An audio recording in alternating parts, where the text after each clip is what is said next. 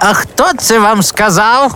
Люди кажуть. Усім привіт! Це програма Люди кажуть. З вами Євгенія Науменко та Влад Колучишин. Сьогодні ми поговоримо про міфи щодо здоров'я. І оцих міфів е, у е, в українців, у львів'ян, зокрема, просто сила селена в контексті того, що я дуже тривалий час робив програму про здоров'я, медичну, так би мовити, програму. Я з цим зіштовхувався безконечно. Ми запитали у наших слухачів, чому ж люди досі вірять у медичні міфи. Ці міфи вже потрохи зникають. Це більше стосується покоління наших батьків.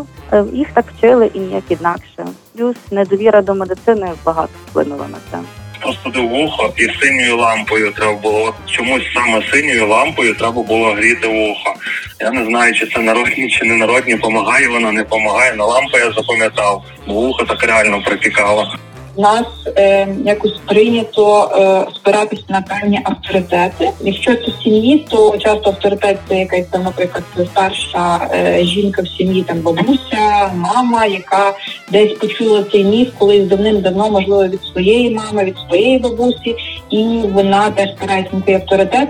Е, Жінка, котра має газету або зареєстрована в групі е, людинки порадьте, то вже цілитель. Колись моя бабця прочитала в одній дуже мудрій газеті, називалася вона порадниця.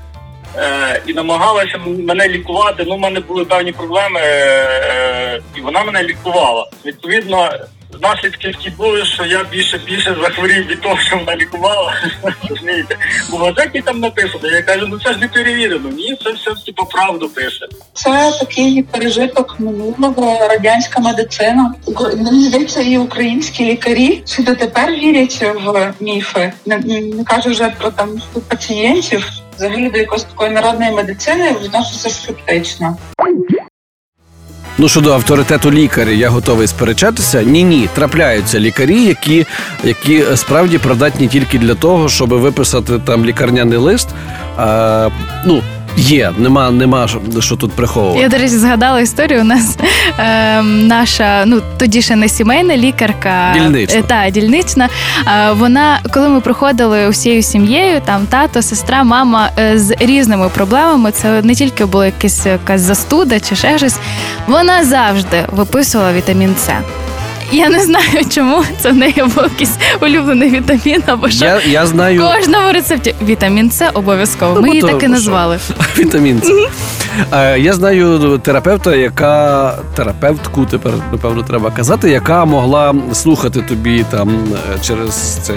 е, Стетоскоп, ну що там слухає, легені чи що, і говорити в цей момент. І нормально вона не, не, не вщухала, вона не, не змовкала. І виявляється, щось, щось там чула. Угу. Ну, але насправді кваліфікованих лікарів зараз є просто сила селена. І оскільки медична реформа дозволяє собі зараз вибрати свого сімейного лікаря, то вибирайте і довіряйте, от і все. Це така, така е, порада раптом ні з того, ні з цього. І щодо міфів, то ми вирішили до спеціалістки і звернутися. Їх, звичайно, дуже багато, але ми взяли кілька основних, ну які вже однозначно у всіх е, були на слуху. Ми подумали, до кого звернутися. Та як до кого? Звернулися до моєї сімейної лікарки Галини Галишич, і вона все докладно нам розповіла. Найепічніший міф манту не можна мочити.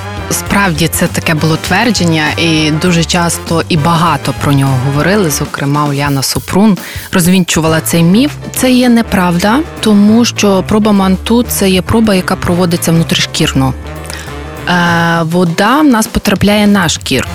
Відповідно, контакту е, туберкуліну, який ми вводимо при пробі, і е, води не відбувається. Тому відповідно вода не може ніяк вплинути на результат проби манто. Е, звичайно, якщо е, цю ділянку, а це є внутрішня поверхня середньої третини передпліччя.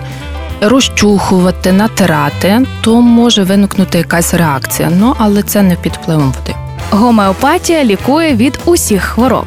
Дійсно, є така думка, що гомеопатією можна лікувати всі захворювання. Е, ну але потрібно розуміти, що е, гомеопатія це метод використання сильно розведених препаратів, які в своєму, які не містять активних інгредієнтів.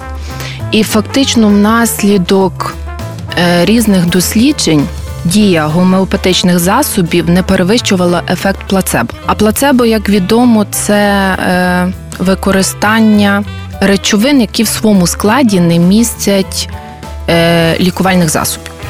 Звичайно, е, віра в препарат, зокрема в гомеопатичний препарат, вона може давати клінічний ефект. Ну, але це не буде результат дії самого гомеопатичного препарату. Доказовою заперечується Всесвітня організація охорони здоров'я, зокрема, е, у 2010 році е, вона е, не підтвердила ефективність гомеопатичних препаратів. Вегетосудинна дистонія є окремим захворюванням.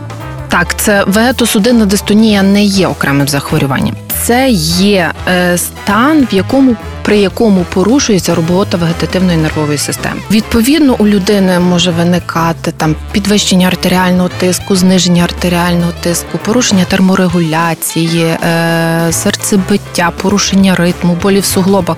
Там дуже є багато всіх цих симптомів, які можуть. Е, які часто підводяться під діагноз вегетосудинної дистонії.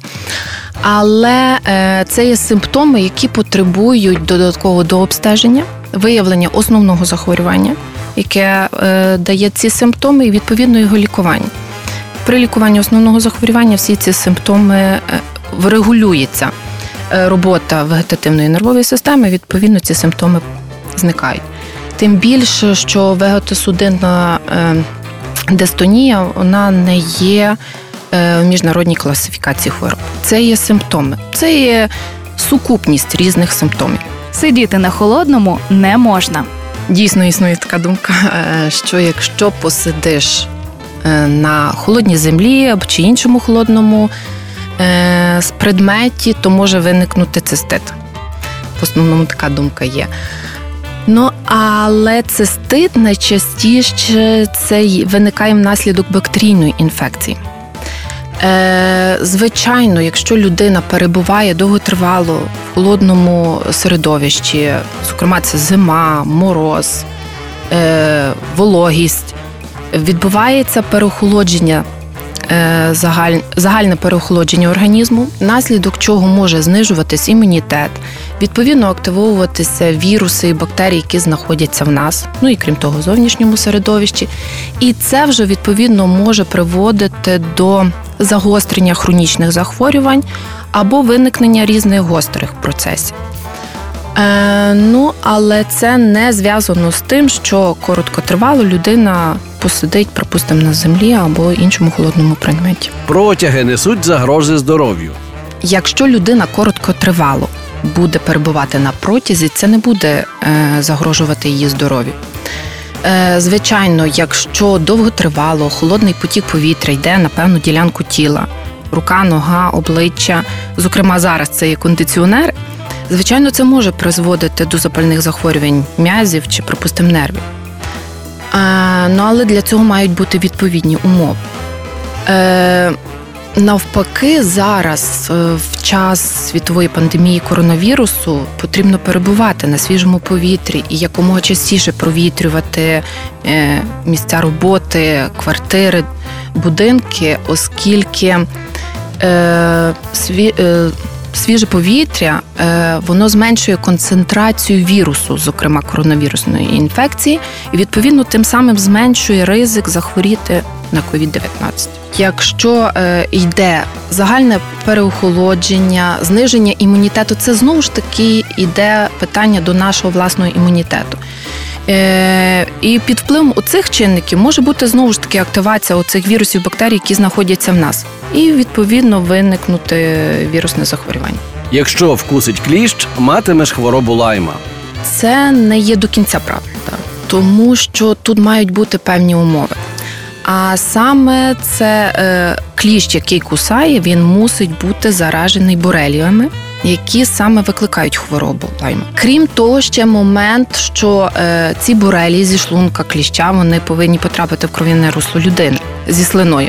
Відповідно, чим коротший період кліщ знаходиться на тілі людини, тим ймовірність захворіти хворобою лайма є меншою. Відповідно, е, ми після прогулянок на природі повинні оглядати своє тіло на наявність кліщів. Якщо ми їх виявили, потрібно е, видаляти якомога швидше. Ну і зараз є е, можливість цих кліщів досліджувати в лабораторіях для того, щоб знати, містять вони борелії чи не містять, і відповідно, чи є ймовірність захворіти на хворобу лайма чи ні. Е, Звичайно, якщо є в лабораторії підтверджено, що кліщ є заражений, то потрібно звернутися до лікаря, який зможе призначити лікування для того, щоб попередити розвинення хвороби. Самому початку, якщо виявити, що цей кліщ заражений, ми можемо все це попередити. Віспу треба мастити зеленкою.